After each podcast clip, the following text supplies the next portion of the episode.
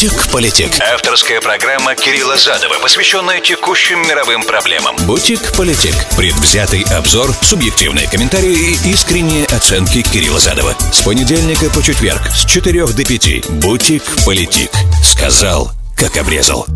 Приветствую, друзья, с вами Кирилл Задов, это Бутик Политик. Сегодня 31 марта, год 2022, четверг, последний рабочий день для этой программы на этой неделе. Как я и обещал, нам удалось организовать интервью с профессором Ифраимом Инбаром, который является президентом, возглавляет институт, Иерусалимский институт стратегии и безопасности. Сразу после небольшой э, рекламной паузы мы вернемся и начнем этот разговор. Друзья, я напоминаю, что Руиса радио является абсолютно коммерческой радиостанцией, не получает никакого иностранного финансирования. Ваш покорный слуга высказывает в этой программе свое собственное мнение, которое часто может не совпадать с мнением редакции, и даже в большинстве случаев так и происходит, кстати.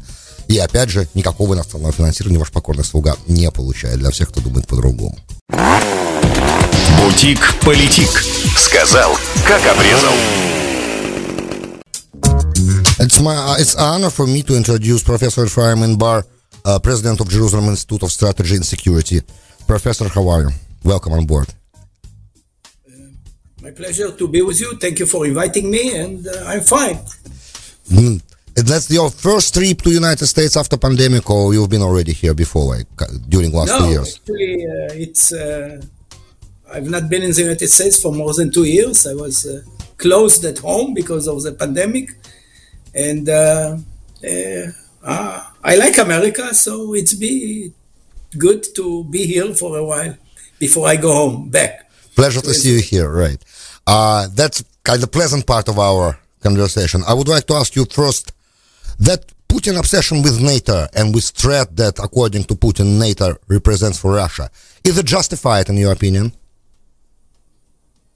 Listen, I, I don't want to give uh, any marks to anybody, but I can understand the Russian position uh, and I think uh, it is understandable in light of uh, the historic sensitivities of the Russians, and in light of the fact that uh, Russia was attacked from the West uh, many times in its history, that it wants uh, some kind of margins of security on its western border.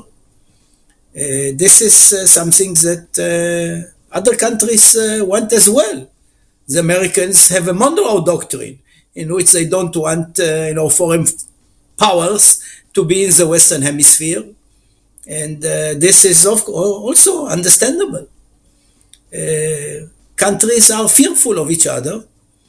Uh, we are not yet uh, in a paradise, and uh, countries are taking care of their security. Only some Europeans think that they are already in a zone of peace. You know, right. Messianic era. Right, right, the end of history. Uh, so if it's understandable from political realism point of view, why, how can you explain uh, refuse of American administration to discuss security concerns of Russia in in the dialogue, in a, in a talk, in a, in the talks later, uh, before, before the war started? Unfortunately, I cannot understand. I cannot understand. I cannot explain uh, the American position. I think it was a certain hubris on part of America after the end of the Cold War, and also some kind of missionary drive to bring democracy everywhere. And so uh, they expanded NATO and the EU uh, toward uh, uh the East. And uh, I've always believed that this was a strategic mistake and uh, ignoring, you know, fears by a strong country such as Russia as far as uh, war and uh, campaign, military campaign is developing, what do you think? Because uh, all Western media present that as a failure of planning, as a failure of military campaign, is a, big mistake on the Putin side. What do you think from military point of view, as like a military assessment? How's campaign going? Is it uh, open it, we can see, all of us can see that uh, the mistakes were made on the planning stage. It's already 36 days of the war. No major city is taken by Russian, uh, by Russian force, and it's uh, like very hard. A lot of casualties from uh, uh, civilians, a lot of casualties of uh, military personnel. How would you assess first 36 days of war? first of all, I don't know the Russian plans.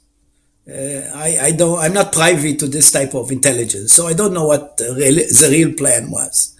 In any case, uh, it was not a, a, a, blitzkrieg, quite obviously, and uh, it seems that uh, Putin was, to some extent, misinformed about the ability of his own military, and he underestimated the capabilities of the Russian military to do a job quickly.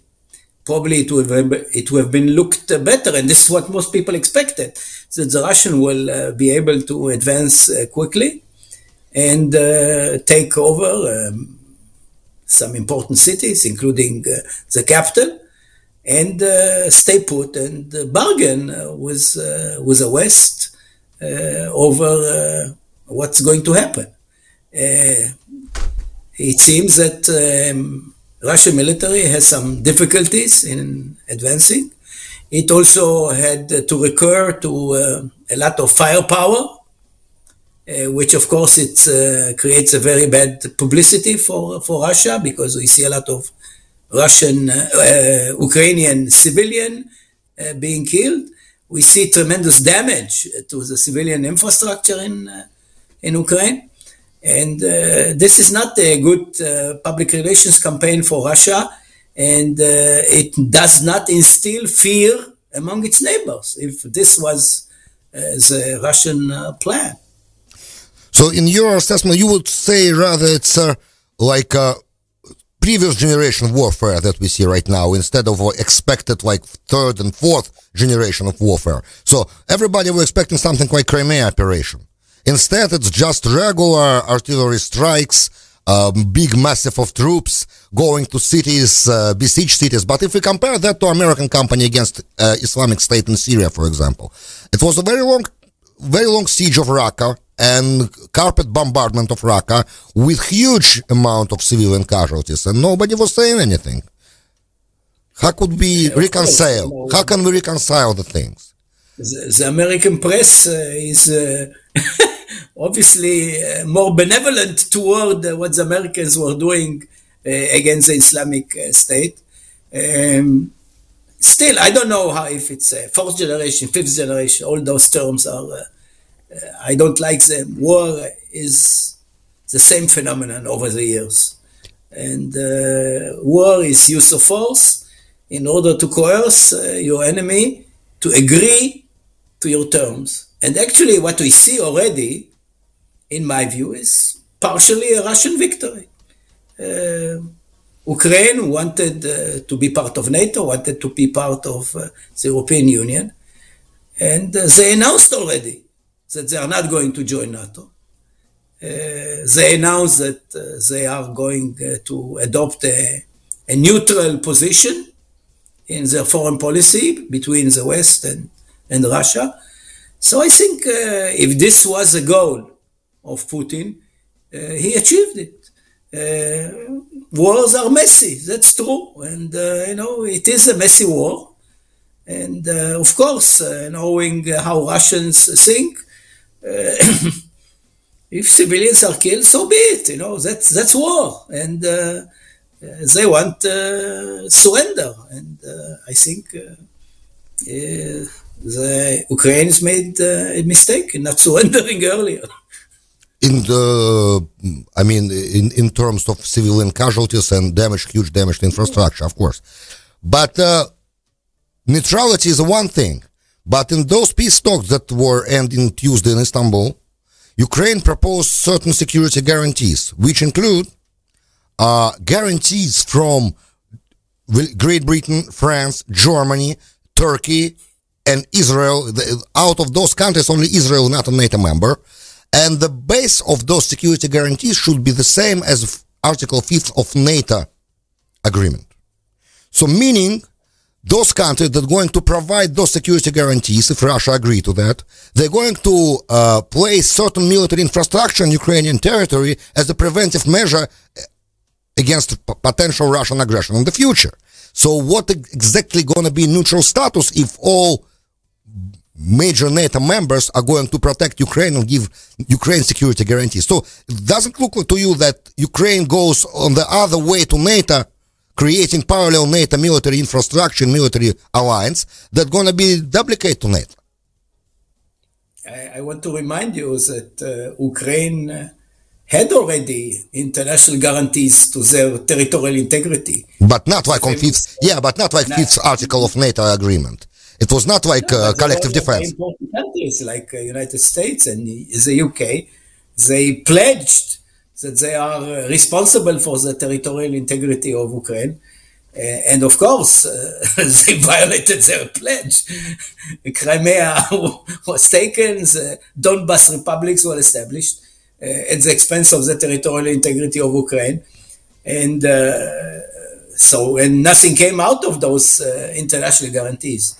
I think uh, one main lesson uh, from my point of view is that you should not rely on international guarantees. It's Hobbesian word, self-help, take care right? of yourself. And uh, the approach by the Ukrainians, maybe it's you know uh, uh, saving face, but uh, in practical terms, international guarantees are worthless. We were thinking that it's only for Israel true, but it looks like it's true for everyone. So Hobbesian political realism is still alive today. It's a self-help. Nobody yeah. going to come to risk rescue. But uh, Czechoslovakia had guarantees. You know, look back at history. Poland, Poland had guarantees, right? Only if uh, you know the countries that are guarantors are really taking uh, it seriously. It's not necessarily the case. Right. So my next question is that uh, let's uh, switch to little west from Ukraine. So now, do you think Estonia, Latvia, Lithuania, and Poland do they have right now legitimate concern as they perceive Putin threat to them that he may invade their territory? Do you think it's legitimate? of course, they, they, they, are afraid. They should be afraid uh, that Russia might invade those countries that were part of, uh, you know, their uh, area of influence uh, during the uh, Cold War. At the same time, I think they have somewhat less uh, reason to fear, uh, taking uh, uh, into consideration the performance of the Russian army. So it goes both ways. in any way, if Poland or the Baltic states will hire me as an advisor, I would tell them prepare for defense don't make mistakes uh, by poking uh, the eye of your big neighbor. you know, you live next to a bear, which can be aggressive. You should be careful. I think Ukraine was not careful enough. I'm watching Great Britain and Poland behavior, and as always, I find it very provocative. Uh, the question is very purely hypothetical, but uh, can Poland or Great Britain make certain movement that provoke Russia to like to sh- start shelling Poland, for example? In your opinion, right now is the situation right now? They will even ask United States. You remember the story to take uh, MiG uh, fighters, jet fighters, to Ramstein, Germany base, and then to transfer them to Ukraine for fight. And uh, only I think only Russian uh, statement that any NATO airdrome uh, airfield that going to be used for Ukrainian air jets for bombing Russian troops will be considered like NATO joined the war. That was a statement from Ministry of Defense of Russia that stopped it. Pentagon said right away, stop, no, we're not going to transfer any jets. But in the future, Great Britain, as in history sometimes happened, uh, can be more assertive in what they do. So can it, can that war bring third world war? That's what that's a question basically. We should not uh, exaggerate the weight of UK, uh, you know, in, in this uh, situation, and basically uh, Washington will call the shots, and Washington made it quite clear. I'm not sure it was wise to make it clear that they have no intention of fighting, and they have no intention of uh, uh, being drawn into a war uh, in the Ukraine situation uh, which actually gave Putin a free hand to do what he wants and also gave him the time needed. He doesn't fear uh, American intervention. unless there will be a big change in America. But uh, so far, uh, President Biden uh, is insistent that he is not going to be drawn militarily into the conflict. Professor, but I have to remind you that in 1999, Bill Clinton also didn't want to bomb Serbia, but it's Tony Blair coming to the United States, and his speech in Congress forced him to take an action. Everything is possible, but uh, uh, I don't see the Brits, you know, really caring so much about Ukraine. Uh, I think uh, they are uh, more concerned. Yeah, more, more concerned with Brexit and Johnson b- b- Boost, Boost Brexit and right. other things. Right. So their plate is full. I don't think they are looking for an adventure in Eastern Europe. I hope so too. Uh, let's thank thank you very much for your Ukrainian uh, uh, Ukrainian view. I just wanted to switch to Israeli topic. I just have to remind our listener that Professor Ephraim Inbar with us today on air, uh, president of Jerusalem Institute Strategy of Strategy and Security. Professor, that last wave of uh, terrorist activities for last week in Israel, we saw 11 killed people and a couple more attacks, a lot of wounded people, and uh, mostly perpetrators were Israeli Arabs. What does it tell you about near future perspective? Where it's going to? you know, we live with terror for 100 years. There's nothing new about it. Uh, I, uh, I'm not sure that your characterization of the events of the terrorist uh, attacks in Israel, the recent uh, terrorist activities, can be called a wave. It's an accumulation of uh, several uh, terrorist activities. Part of them were perpetrated by Israeli Arabs. Uh, and uh, part of them were perpetrated by uh, Arabs in, in, of the Palestinian Authority in Judea and Samaria. Uh, so I, I, would be careful in, in, calling it a wave at this stage. Maybe uh, you know in the near future we'll be able to characterize it as state. And uh, there are two separate responses required for for dealing with this type of terrorists. Uh, in the West Bank, uh, of course, uh, we need to be more active, but we should remember that probably only 1% of the planned terrorist attacks against Israel from the West Bank are successful due to the work of the Israeli intelligence services. And uh, I think that uh, no Israeli has the illusion that we have a foolproof defense against terrorist attacks. The Israeli Arabs is a different story. Uh, they are uh, citizens of the state of Israel, and our security services are limited in their ability to sur- for surveillance, in their ability uh, to uh, arrest them. You know, it's a democratic country. We have to show to the judicial systems that uh, there is a reasonable uh, suspicion in order to have preventive, you know, jailing. Uh, and uh, and surveillance. So but can difficult. you? But can you? I'm sorry for interruption. But can you declare emergency in this case? Then all civilian liberties can be suppressed for for a certain amount of time. You know, calling emergency would be a victory for the terrorists. Hmm. Uh, I think that we should uh, be able, and I think Israel was able, to uh, routinize this type of conflict. We, we live with it. And I think that this is the right response. We should not be hysterical. Um, after all, terrorism is, can, is of limited damage. Today was uh, an attack, uh, you know, uh, using not even a knife.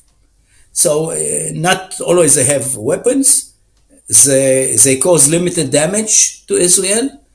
And uh, Israelis understand that if they want to have a state in this tough neighborhood, there is a price to pay, and unfortunately, it's in blood.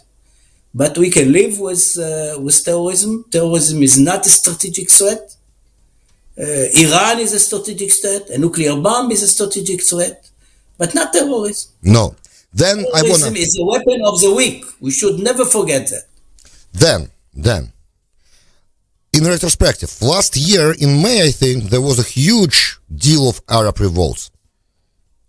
Like thousands and thousands of Arabs in place that uh, are Arab places. They were marching Acre, Jaffa.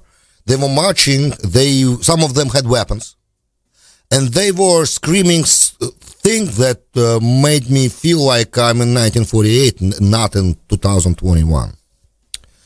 I, I it's a kind of exaggeration, of course, because I'm not living in Israel. I'm visiting sometimes, thanks God, but I'm not living there. But I spoke, I recently visited Israel and I spoke to people and they were saying that those uh, revolts, those marches, uh, marches, they are, they feel really threatened by that. And keeping in mind double loyalty of any Arab citizen of Israel because he has probably relatives beyond the defensive shield, defensive, defensive wall, separation wall.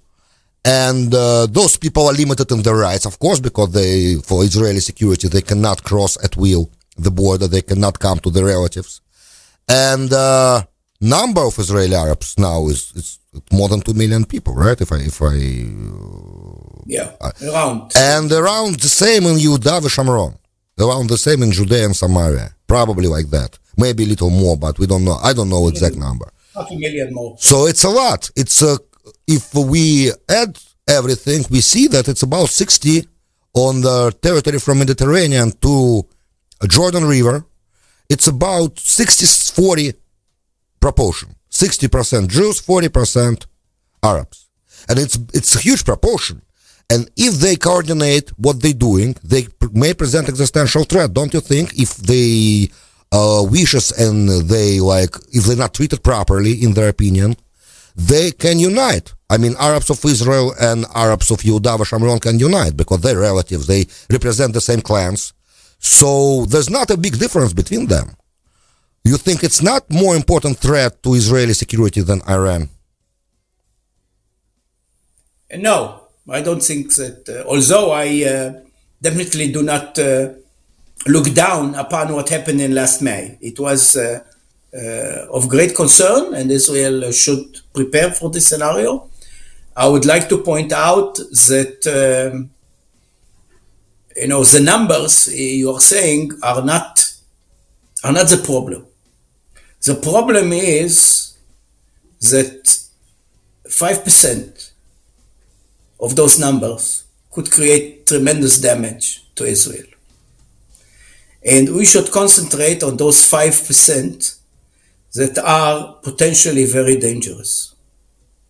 And uh, I think that uh, Israel, for years, has neglected uh, to implement its sovereignty in areas that uh, Arabs live, in the Negev, uh, in, in the Galil, and we should have a much greater Israeli presence, be it by police, be it by official of ministries, and to be present there. And uh, this has to be done urgently uh, because uh, such kind of activities can disrupt military activities. If we have, you know, in case of war, and we have to transfer troops and equipment from the center of the country to uh, to the frontier, uh, this is a huge problem, and it will take time and effort in order to clear those obstacles. You mean those territories so, in Negev that Bedouins already uh, have uh, built like uh, villages, not lawful villages, like illegal illegal construction that they do. I just recently visited Negev. I was going to Mitzpe Ramon, and I saw a friend of mine showed me what they're doing for last years, and nobody can like there's no police, there is no military, nobody's intervened with them, and they have guns, by the way, also, and you know that, right? So it's it's a double, it's a twofold task. First, you have to reassess, uh, reassert Israeli sovereignty there in Negev, and second, you have to uh, take away the weapons they have. Uh, I think that we've seen uh, recently several operations to collect weapons in the Arab sector. I think this type of operation should be intensified. and to make sure that there is a rule of law, that Israel's law reaches every corner of the state.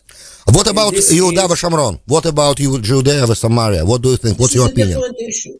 Why? This is a different issue. Actually, our intelligence capabilities in uh, uh, Judea and Samaria are much better than the intelligence capabilities that we have among the Bedouins because of the uh, constraints imposed upon Uh, uh, uh, upon those services by Israel being a democratic state and having to the, there are things that the Israeli securities can do easily in the West Bank, but they can't do it in the Negev or in Arab villages. So the tactical move would be in Negev. We have to change the law. Right. No, no, not necessarily. Not necessarily. You can say you can declare it military closed territory and do whatever you need. I don't think that's easy, and I don't think uh, we should punish uh, a large segment of the Arab population, and we should try to find the needle in the haystack. This is the right approach. To counter terrorism, you need intelligence. Right. And just massive military measures are, have proven in the past as being ineffective and in antagonizing the civilian society, civilian population, and we have no reason to antagonize them, particularly since most Arabs in Israel by the way, also in the West Bank, are not actively participating in terrorist activities. Agree. But in March, there were, in March there were a lot of people. A lot of people. It looked like huge, big crowds, big crowds. A big crowds, but if we are uh, uh, speaking about a population of 2 million people, we are talking about a few thousand, maybe 10,000, maybe 15,000, no more. So we have to keep, you know, in mind the, the proportion. Right, that's and, true. Don't panic, right, you're right, you're absolutely right. But that everything what we're saying right now is a short-term solution still. In a long-term solution, two and a half million Arabs of Yehuda Shomron, Judea Samaria present certain security threat. What do you think, in your opinion, what do you think should be done with that territories in the future? Like in uh, like next two, three, maybe five years? What's your what's your approach to this? I think that uh, unfortunately there is no possibility to reach a political agreement with the Palestinian Authority. That is divided between, uh, you know, the PA's Palestinian Authority and Hamas, and also we see no uh, mellowing of the traditional Palestinian position vis-à-vis Israel. So uh, unfortunately, the only uh, policy, viable policy, is to manage the conflict. We should try to uh, limit the bloodshedding on both sides, to limit the suffering on both sides, and uh, leaving uh, the future uh, to to the future. We, we, don't know what will happen. generally, we should realize that we live in an area that use of force is part and parcel of the rules of the game. It is popular. People like their leaders to, to use force. Uh, nobody disarms. This is the area we are living in, and uh, you know, looking for solutions maybe is the wrong approach. So you are against annexation. You are against annexation, as I understand, and taking Judah, Yehuda Shomron. Why should I give them status uh, of Israeli citizen? In 20 years, no, in 30. Alex, I'm not totally against annexation. When the uh, Trump plan was on the agenda, um, I and my institute suggested uh, to annex part of the Judea Samaria according to three criteria. One, that is strategically important we have to recognize not every hilltop is strategically important.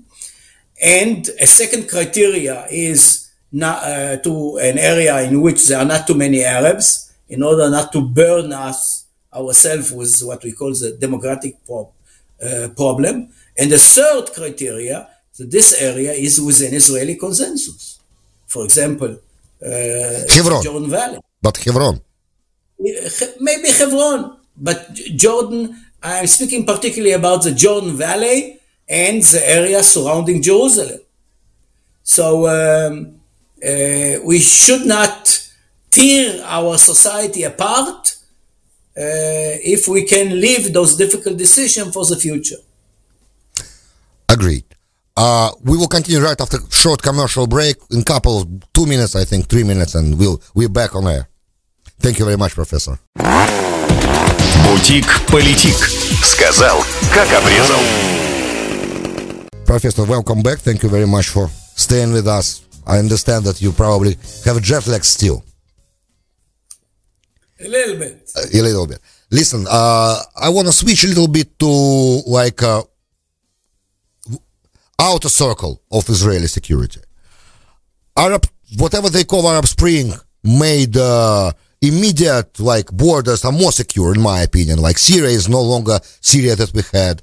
Uh, Egypt now, after Morsi was overthrown, is more secure for Israel. It's a part of a bigger kind of Sunni NATO picture that trying to be built right now. Uh, Jordan is sometimes present issues, but basically uh, everybody interested in uh, security paradigm that was existing before. Uh, that uh, war that Saudi Arabia uh, have with Emirates against Houthis in Yemen. What do you think about that? Is that present security threat for Israel? Because the Red Sea makes it like very close war to Israeli borders. Uh, what should be done from Israeli side, maybe, maybe to assist Emirates and Saudi Arabia in this war? Because Houthis are saying, I was listening to what they're saying recently again, all that wars right now. They even say that Ukrainian wars, uh, Ukrainian war happened because of Jews. They, they completely, they're very anti-Semitic and they're very anti-Israeli. And they are Iranian proxy. Why we not get ourselves involved with this? Well, first of all, uh, it's important that uh, you recognize that uh, the Houthis are Iranian proxy. And uh, they are fighting uh, uh, the wars of Iran against the Iranian competitors in the region, which are Saudi Arabia and the United Arab Emirates. I think that we are helping those countries under the table. Not everything is public. Um, moreover, I think that uh, we are part of the criticism launched at the Biden administration for delisting the Houthi from the terrorist uh, list organizations, which is a huge mistake and totally un- not understandable. Uh, I'm not sure that we should get, uh, you know, uh, more involved than uh, we are now. First of all, we have to recognize that they are at great distance uh, Uh, at the southern tip of the Red Sea. Uh, we have uh, uh naval presence, and I think uh, there is also a naval war going on between Israel and Jordan and Iran in that area. But getting involved in the ground fighting in Yemen, I don't think that's something that Israel should do. Uh, let others do the job. Uh, we don't have to do everything. Uh, we have enough problems for ourselves. Don't you think it would be great? Their responsibility to, to take care of the situation. Right. Don't you think uh, it would be very nice for region if United States would be more assertive in this matter and, uh, for example, provided more uh, guided missiles to Saudi Arabia and even probably participated in bombing campaign because Houthis are not friends of America either. Uh, I think that it would be very correct on the Americans to help uh, in terms of military equipment um, and uh, to save some of the unnecessary criticism of the Saudi regime in order to help them fight this war. I think also the criticism against President el-Sisi in Egypt is is not helpful. And uh, again, Israel uh, on the Hill is trying to mute down some of this uh, criticism and to make sure that the Egyptians are getting what they need in their, with their, the promised military assistance to Egypt. The, I can understand maybe the rationale of the Americans to get out of the Middle East and to pivot to China, but uh, uh, behaving in such a way toward uh, good allies is, uh, I would say, it irresponsible. It's negligence, and it looks like consecutive American admi- uh, democratic administrations of the of the United States are behaving negligently to Middle East region, and I can even generalize and say, in my opinion, that Democrats are bad for Middle East. it, you know, we, we, had some uh, good times with. Uh, with who? With Carter? Uh, uh, no, I'm talking about Clinton. Clinton, right? Who was yes. a good friend, uh, so uh, which is more recent. So, but I'm certainly worried about the direction of the Democratic Party nowadays. Uh, particularly the growing influence uh, of what they call themselves the progressives. Uh, and um, generally, I think that the Democratic Party thinks much less in strategic terms. Uh, to give you just a recent example, they cancelled their support for the East Med uh, pipeline that was supposed to bring gas to Europe uh, because of green reasons. You know, I, I appreciate the the green concerns, but there is also uh, other uh, important more pressing pressing concerns, right? Could have, helped now Europe, you know, limiting its uh, uh energy dependency upon the Russians. So this was uh, again uh, with no strategic foresight, and well, what can we do? Washington misses the Kissingers and true the other realpolitik, you know people that could have managed a, a much uh, better uh, foreign policy. That's absolutely true. Thank you very much, Professor. It's a big honor to have you with us on board. I hope next, uh, when you'll be in Israel, I will be able to connect and we will be able to discuss more pressing concerns later in, uh, in, during the year, and it would be a pleasure and honor for us. Professor Efraim Inbar, President of Jerusalem Institute of Strategy and Security, thank you very much for your participation and have a good luck. Have a safe flight back home. And uh, shalom, peace. Thank you very shalom. much. And I'm sure we'll have plenty of things to speak of because the Middle East is not changing right. soon. And exactly. Thank you very much. Appreciate it. Thank you. Бутик Политик. Сказал, как обрезал.